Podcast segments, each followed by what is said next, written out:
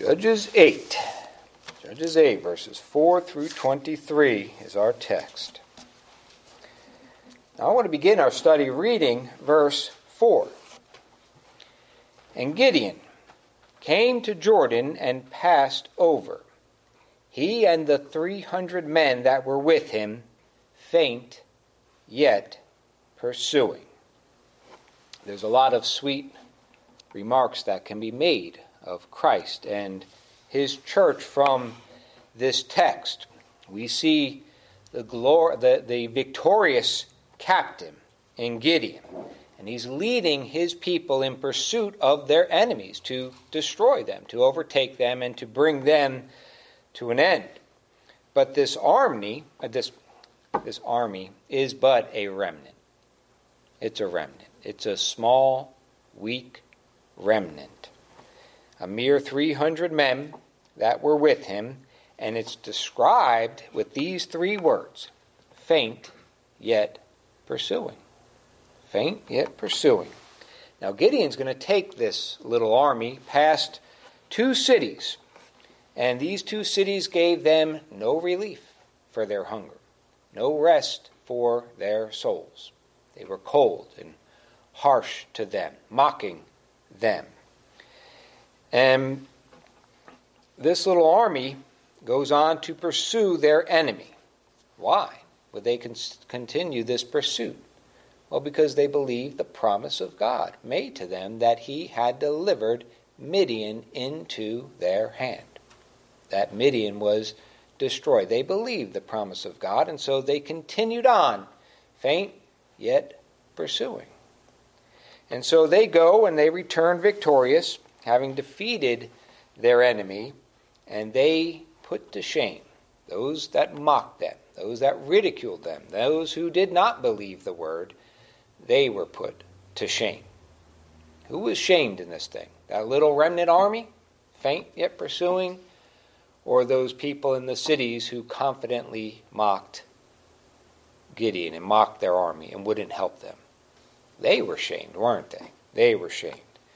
Some men look at Christ and his church and they mock the church. They think that's for weak people. That's for people who can't stand on their own. It's for people who can't handle life and the difficulties of life, and so they need a crutch. And a lot of religion is, is like that. All false religion is that very way. It's lies. It's, it's condemning, damnable lies and heresy. But they do this because they have no regard for God. They have they give God very little thought and they despise the true and living God and they despise his Christ and his people and typically the Lord leaves them to themselves and nothing in this world challenges their foolish notions and their no fear of God. Nothing seems to challenge that. But their pride and their arrogance is going to be brought unto them one day. All that they trusted in and have confidence in is going to be found to be no refuge at all. It's not going to stand. They're going to have no protection, no covering for their sin. So that refuge will prove to be nothing more than a refuge of lies and a refuge of falsehood. And it'll utterly be destroyed in an instant under the judgment of God. But those who follow Christ in faith, they shall be satisfied. You whose hope is the Lord Jesus Christ, whose righteousness is Christ alone, you shall never be ashamed. You are justified before God. You are justified by God in the Lord Jesus Christ and therefore you shall never be ashamed. No matter how faint you are, no matter how, how difficult the way, you have heard and believed the promises of God and continue on in faith looking to Christ your salvation. So, to begin, let's see how Gideon and this weak little army is despised by these men of Succoth and Penuel. I'm going to read verses 4 through 6, and then we're going to drop down to verse 8. It says, And Gideon came to Jordan and passed over, he and the 300 men that were with him, faint, yet pursuing. And he said unto the men of Succoth, Give, I pray you, loaves of bread unto the people that follow me, for they be faint, and I am pursuing after Zebah and Zalmunna, kings of Midian. And the princes of Succoth said, Are the hands of Zebah and Zalmunna now in thine hand, that we should give bread unto thine army? Now look at verse 8. And he went up thence to, to Penuel, and spake unto them likewise, and the men of Penuel answered him, as the men of Succoth had answered him. So, at this time, the men of these two cities, they likely didn't know what had happened to the Midianite army, the destruction of 120,000 men who drew the sword. They didn't they may not have known that. Perhaps Gideon did tell them, this is what happened. They're destroyed on the other side of Gideon. The Lord has given us a great victory. And we're just now pursuing this last little band of men. And we're going to overtake them according to the promise of God. And, and, and we're going to defeat them. And so, I don't know. It doesn't say whether they knew or didn't know what happened on the other side of Jordan. On this side of Jordan, because they're now over, over Jordan here, on this side of Jordan, they've seen, most likely, they've seen Zalmunna and, and, and, and Zebah pass by with a good sized army 15,000 men. That takes time. That takes time to go, go by. Um, I remember one time when I was a, young man with my dad in, in London. We went there once on a, on a trip, one trip with my dad, and we were in London, and I was sleeping.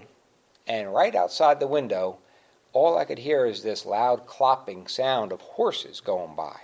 And it went on and on and on and on forever.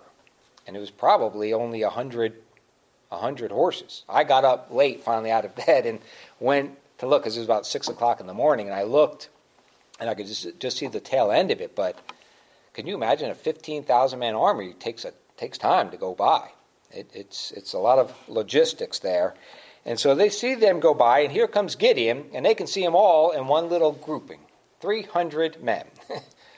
they're looking at them and they're despising this little army that says, We're going to get Zalmunna and Zebah, these kings of Midian, and their 15,000 men, and we're going to take them, and we're going to destroy them, can I have some bread? Because we're tired. We've been up all night fighting these guys and, and haven't eaten anything. We've got no sleep yet. They look haggard and, and tired and, and weary. They're faint with hunger.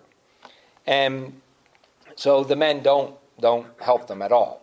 what is shocking, though, is that these cities here, Succoth and, and Penuel, they're actually, the, these people dwelling there are brethren. They're Israelites. They're of the tribe of, of Gad. That's where they came on that side of Jordan. They stopped. They parked it right there. I think half the tribe of Manasseh and Reuben and Gad stayed on that side of, of Jordan. And so they're descendants of Israel. They're the people of God. They have the oracles. They have the law. They have the promises. They, they, they have the judges that are there and are familiar with what the Lord has done in giving them this, this land. However, they have no faith. They are, have no confidence in the promises of God. They're looking at only what their eyes can see.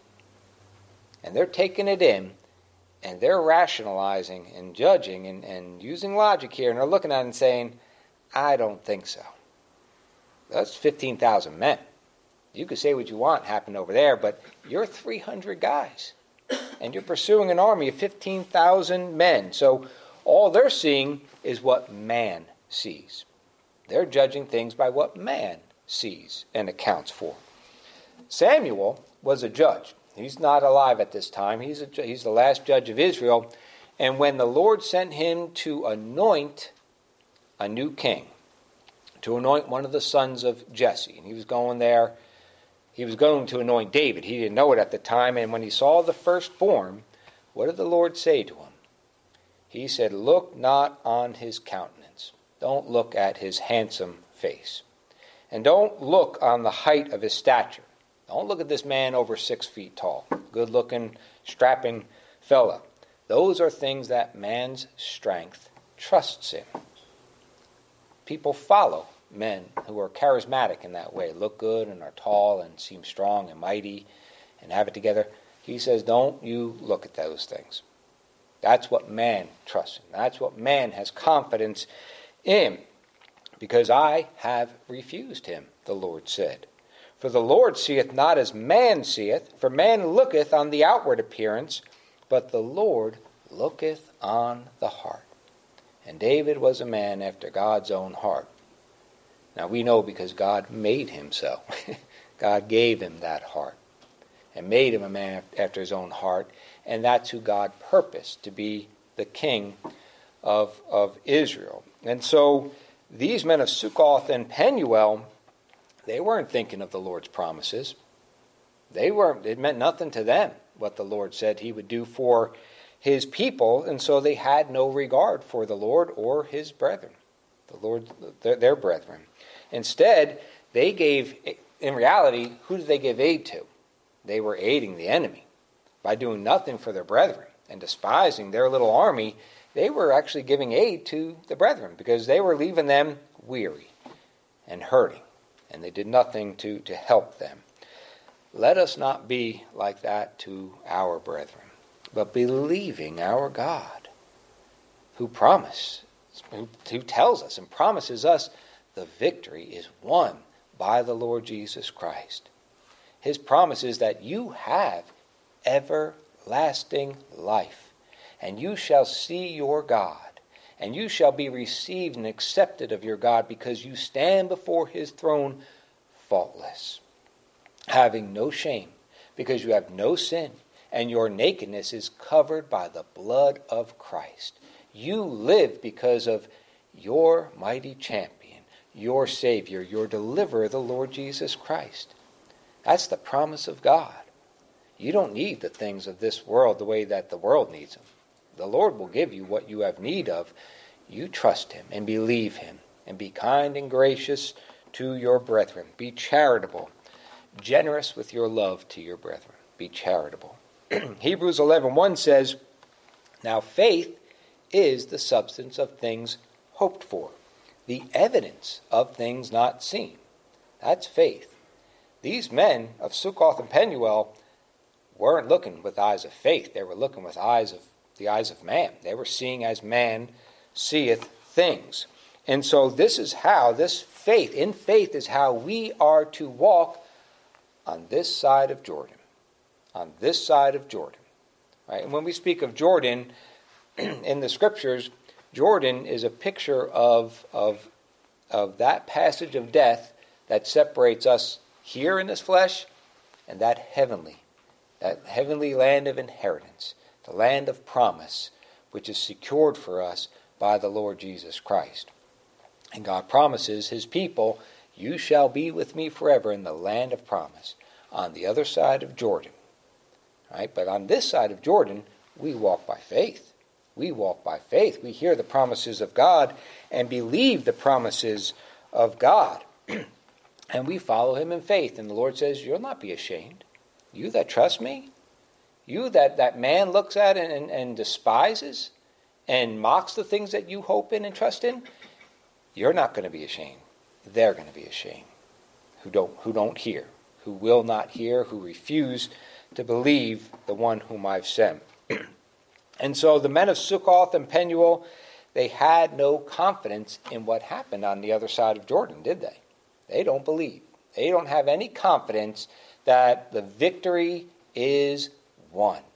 Israel has salvation. She has been delivered from all her enemies.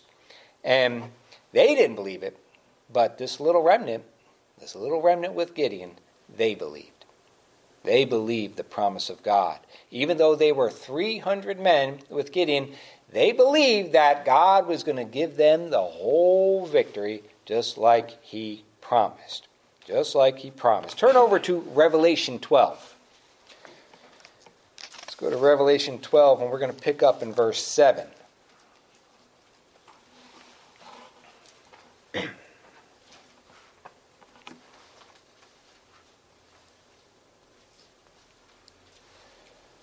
Revelation 12, verse 7 says, And there was war in heaven. I'll give you a moment.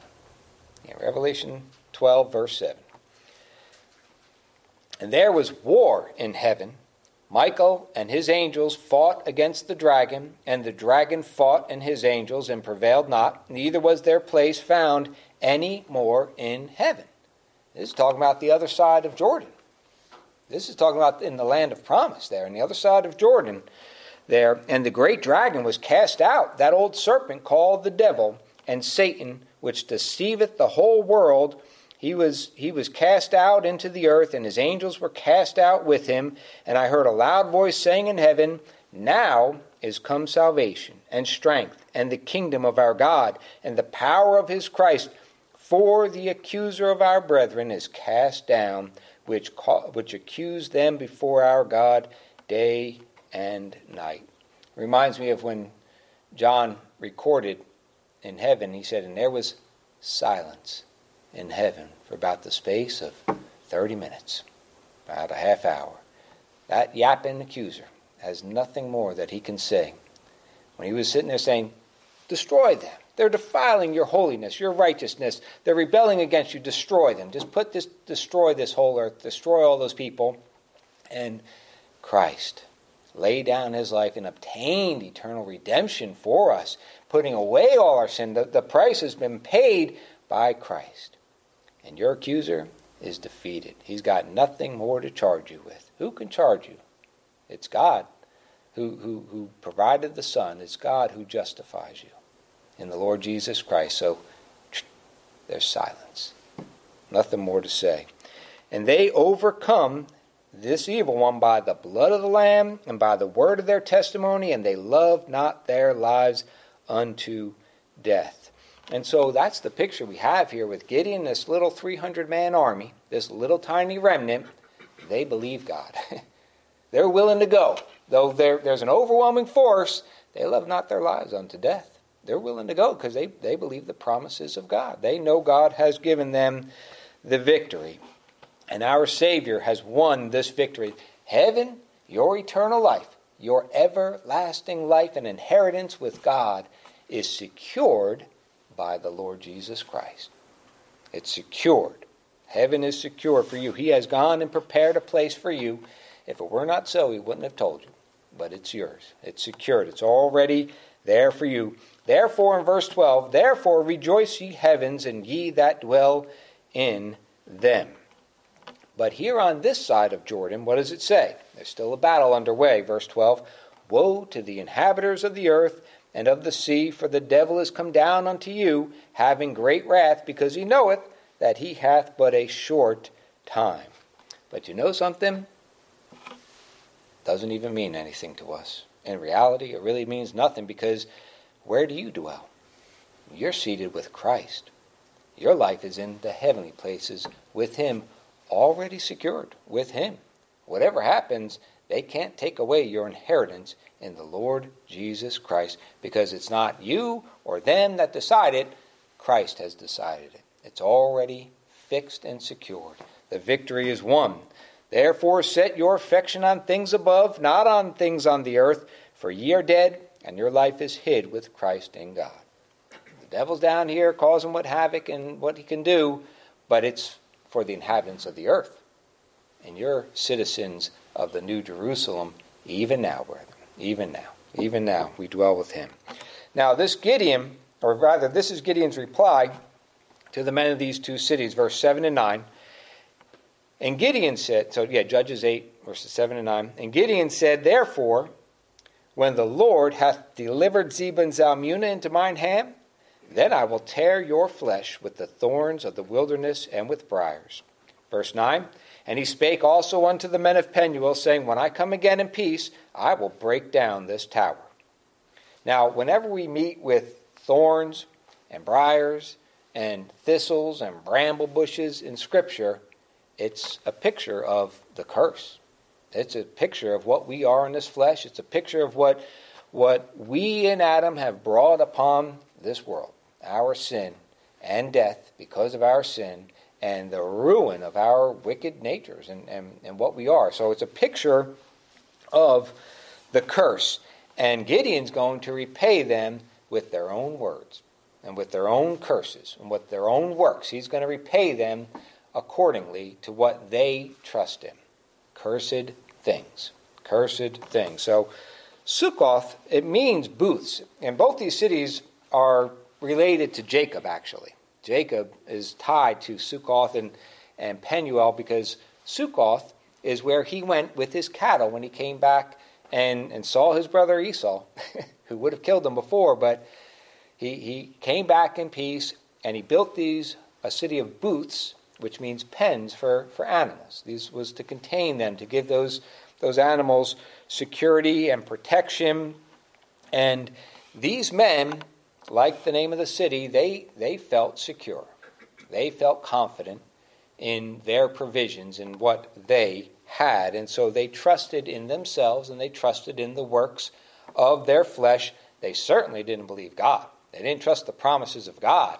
They were professing believers, I suppose, as Israelites, but in name only. In name only. There was no life there in them. And so, what the Lord is showing you, his people, me included, by the grace of God, what he's showing us here is that this flesh, our works, our good works, our righteousnesses, they're no refuge. They're no hiding place. There's no safety there. That's all going to come down on them. And they're going to be destroyed by their own curses, by their own cursed works. They'll be destroyed. Now, Penuel means facing God, and that's where Jacob had wrestled with God. Except Jacob prevailed with God. By the grace of God, by the Lord Jesus Christ, he prevailed with God. And so he could face God because he came not in his own righteousness, but in the righteousness of another. Just as we who believe the promise of our God in Christ come to God in the righteousness of another, believing he's all my salvation. That's how you prevail with God. That's how you're justified with God in Christ because of the Lord Jesus Christ. And so these men of Penuel, they weren't facing God, they turned away from God. And they were trusting their own strength, their own high tower, their own exalted views of themselves and what they thought was strength and might and wisdom. And God says, That tower you're trusting in, I'm going to destroy it. It's going to come down on your own heads. You're going to be destroyed with your strong tower that's no refuge at all. And so we see here the plague of man is his sin. The sin in us, it, it's ruling and reigning over our natures. By death, we're subject to dead things. We're subject to death. We're going to return to the dust because this flesh is yet subject to the law of sin and death. But we live in hope in the Lord Jesus Christ. We're delivered from that death. We're delivered from that enemy, and it has no power over us anymore. But those who trust in this flesh and trust in our wisdom and trust in our strength and our works, they're, they're going to meet God, a holy God who will judge them according to their own trusts and confidences. And so it's going to be torn down. Turn over to Isaiah 28. Go to Isaiah 28 and we'll pick up in verse 15.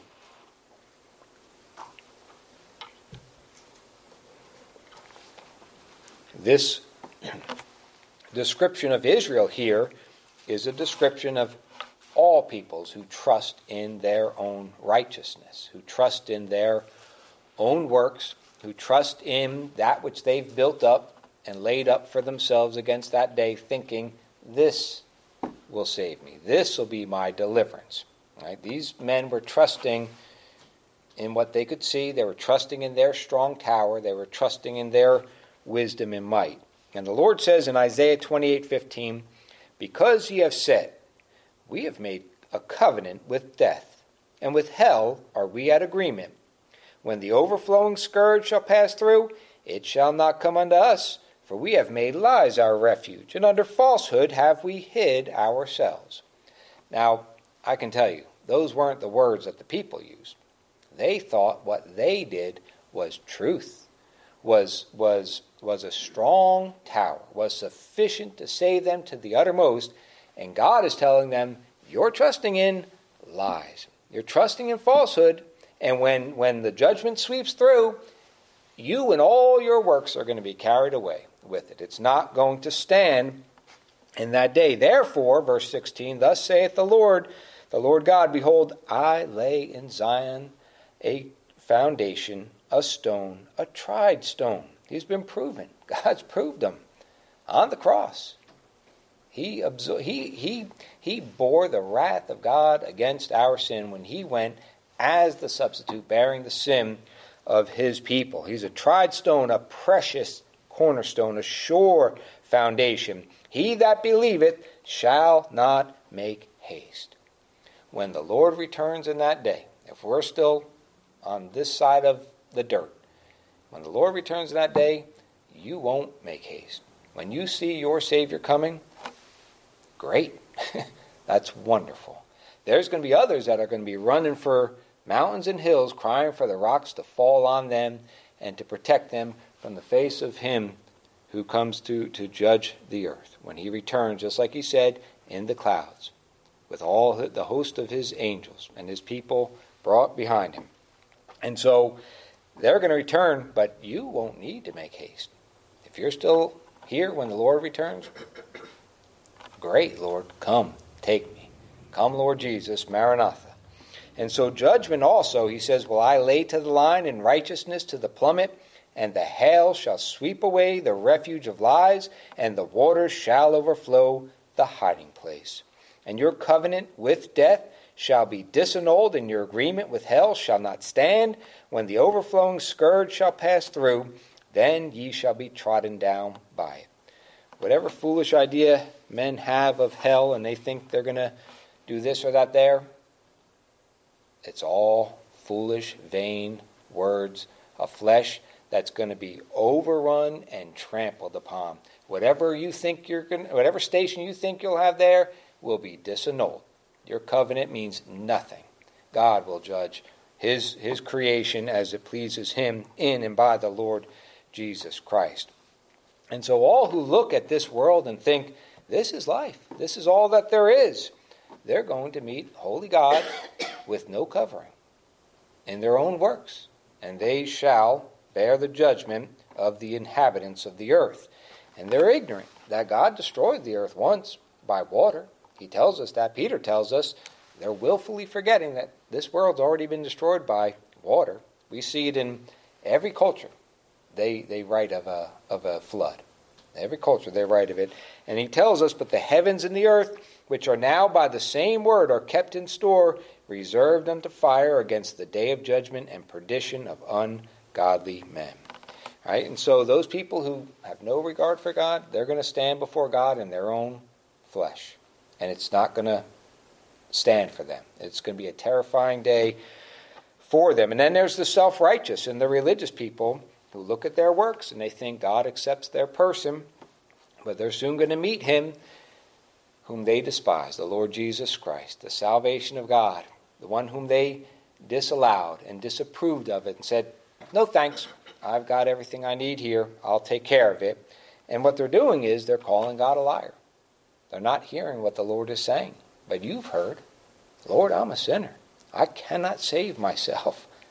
And we fear God, but not in that, that, that fear that drives us to labor in ourselves and spend and, and strive for our righteousness, we believe God. We know I cannot deliver myself, but we trust the one whom God says is your deliverer, the Lord Jesus Christ. And so he's our he's our hope. And so those who said, "Well, not have this man reign over us.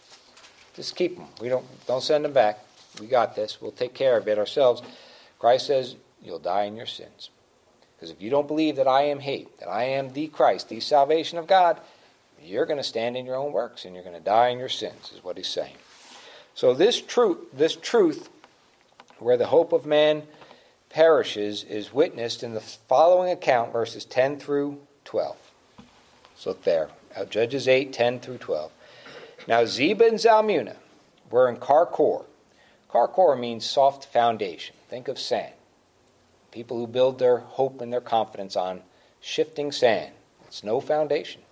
It's no foundation. It'll come crashing down. And their host with them, about 15,000 men, all that were left of all the hosts of the children of the east, For there fell an hundred and twenty thousand men that drew sword. And Gideon went up by the way of them that dwelt in tents on the east of Nobah, which means barking, and Jogbehah, which means lofty, and smote the host, for the host was secure. And what that means is they were confident in themselves. The way men boast and glory in themselves today, right? They don't see Christ coming in the, in the clouds, and they think, yeah, when that day comes, I'll deal with it then. I'll just speak to God. I'll talk my way out of it. I'll bring this to bear or that to bear. It's all foolishness. It's all nonsense. Today, when, when in our flesh, when, when we have no regard for God, we'll bark like a little dog who's behind the other side of the fence, right? When something comes by, and the way a little dog will bark, like, burp, burp, burp, and he's so confident in himself because the big dog can't get to him on that side of the fence. And so he's barking and he's very confident in himself. Right? And it's just like us who are lofty and bragging and boasting about how great we are and all the wealth we have and the strength we have and the good works we have and, and all the things we've done in the world that are good for people and things like that. All garbage. All garbage. Men are confident now, but they won't be confident in that day. They're like lofty barking dogs right now. And they think everything's fine but it all comes crashing down in an instant. And so that's where we are. We're very confident. That's where they were. They were secure. They were secure, meaning they thought they escaped death. They thought it was all good now. The past, the time of death is past beyond us. So they were very cocky and very confident in themselves, but that's going to change in, in an instant. In the twinkling of an eye, Christ will return. And then we'll see him as he is. So when Zebah and Zalmunna fled, Gideon pursued after them and took the two kings of Midian, Zebah and Zalmunna, and discomfited or terrified all the host. Now, these names, Zebah and Zalmunna, they both mean deprived of protection. Both names mean deprived of protection. Now, Zebah has the sense of a slaying of an animal, an animal that's been allotted to the slaughter it's deprived of protection. It can't be stopped. It's slaughtered. It's done. It's purpose to that. And Zalmunna has the sense of the removal of the shadow of covering. They're deprived of the shadow of a covering. They, they're now all exposed to the glaring heat of the sun. And, and there's nothing they can do about it. They're deprived of protection. But you whose faith rests in the Lord Jesus Christ, you know why you're secure?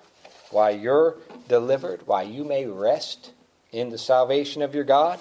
Because the Father appointed the Son to the slaughter for his people, depriving him of protection. Christ willingly deprived himself of protection. He did not call for the Father to send his angels and take him down from that cross and show everybody that he's the Christ, because then we'd be left in our sins.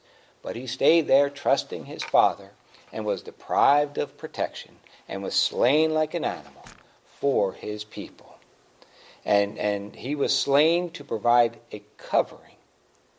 He went and, and, and bore the wrath of God, bearing your sin and my sin, you who believe him this day bearing the sin of his people, having no covering, in order that you would have his righteous covering for your sin, that you wouldn't be left without any protection and stand before God in your own nakedness, in your own works, all because Christ faithfully laid down his life for you, his bride, whom he loves, his people, his children. And so, thank your God for his his mercy and kindness. His life for your life. He died, was buried, and rose again to give you life. And he sends his spirit to regenerate you, to deliver you from dead things and trusting dead works that can't save and trusting in a tower of our strength, which is all going to come down in an instant when Christ returns. And so, though we're weak and faint in this life, yet we follow Christ, our captain faint yet pursuing, believing the promises of God, knowing the salvation is already won. The, the heaven is secured. The majority of that army has been destroyed by Christ. There's just little remnants here that are being dusted up to show us the purpose of God, the salvation of God, the glory of God in His Son, Jesus Christ. And where He goes, we follow, and we shall live with Him forever. Forever, brethren.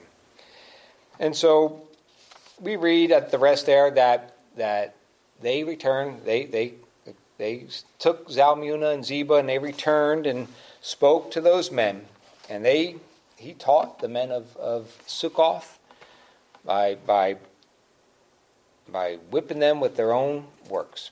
Right? And the Lord speaks of this too. He said, Those which knew the Lord's will and prepared not himself, neither did according to his will, shall be beaten with many stripes, and they shall have their place with the unbelievers.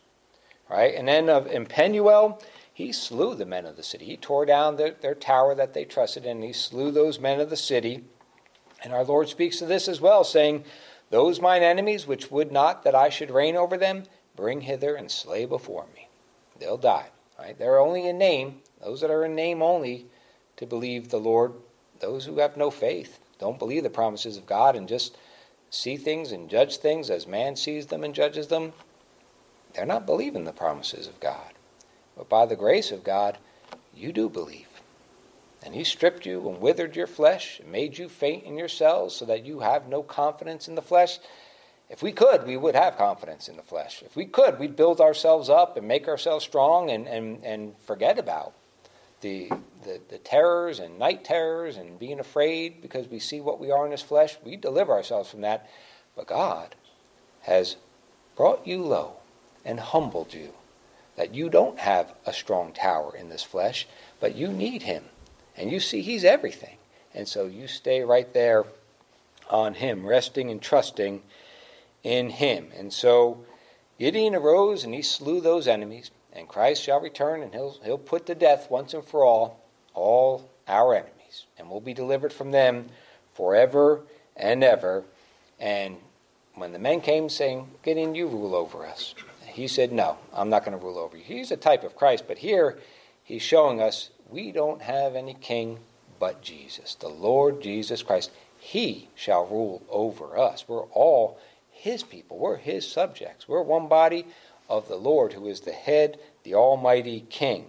And so I pray the Lord bless you with his grace to rule in your hearts. Keep your eyes looking to Christ, that the God of our Lord Jesus Christ, the Father of glory, may give unto you the spirit of wisdom and revelation in the knowledge of him.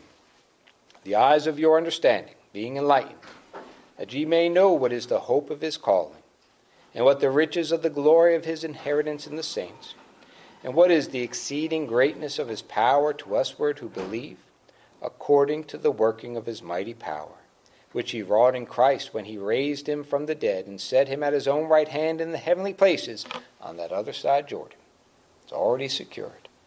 Far above all principality and power and might and dominion and every name that is named, not only in this world, but also in that which is to come and hath put all things under his feet, and gave him to be the head over all things to the church, which is his body, the fullness of him that filleth all in all.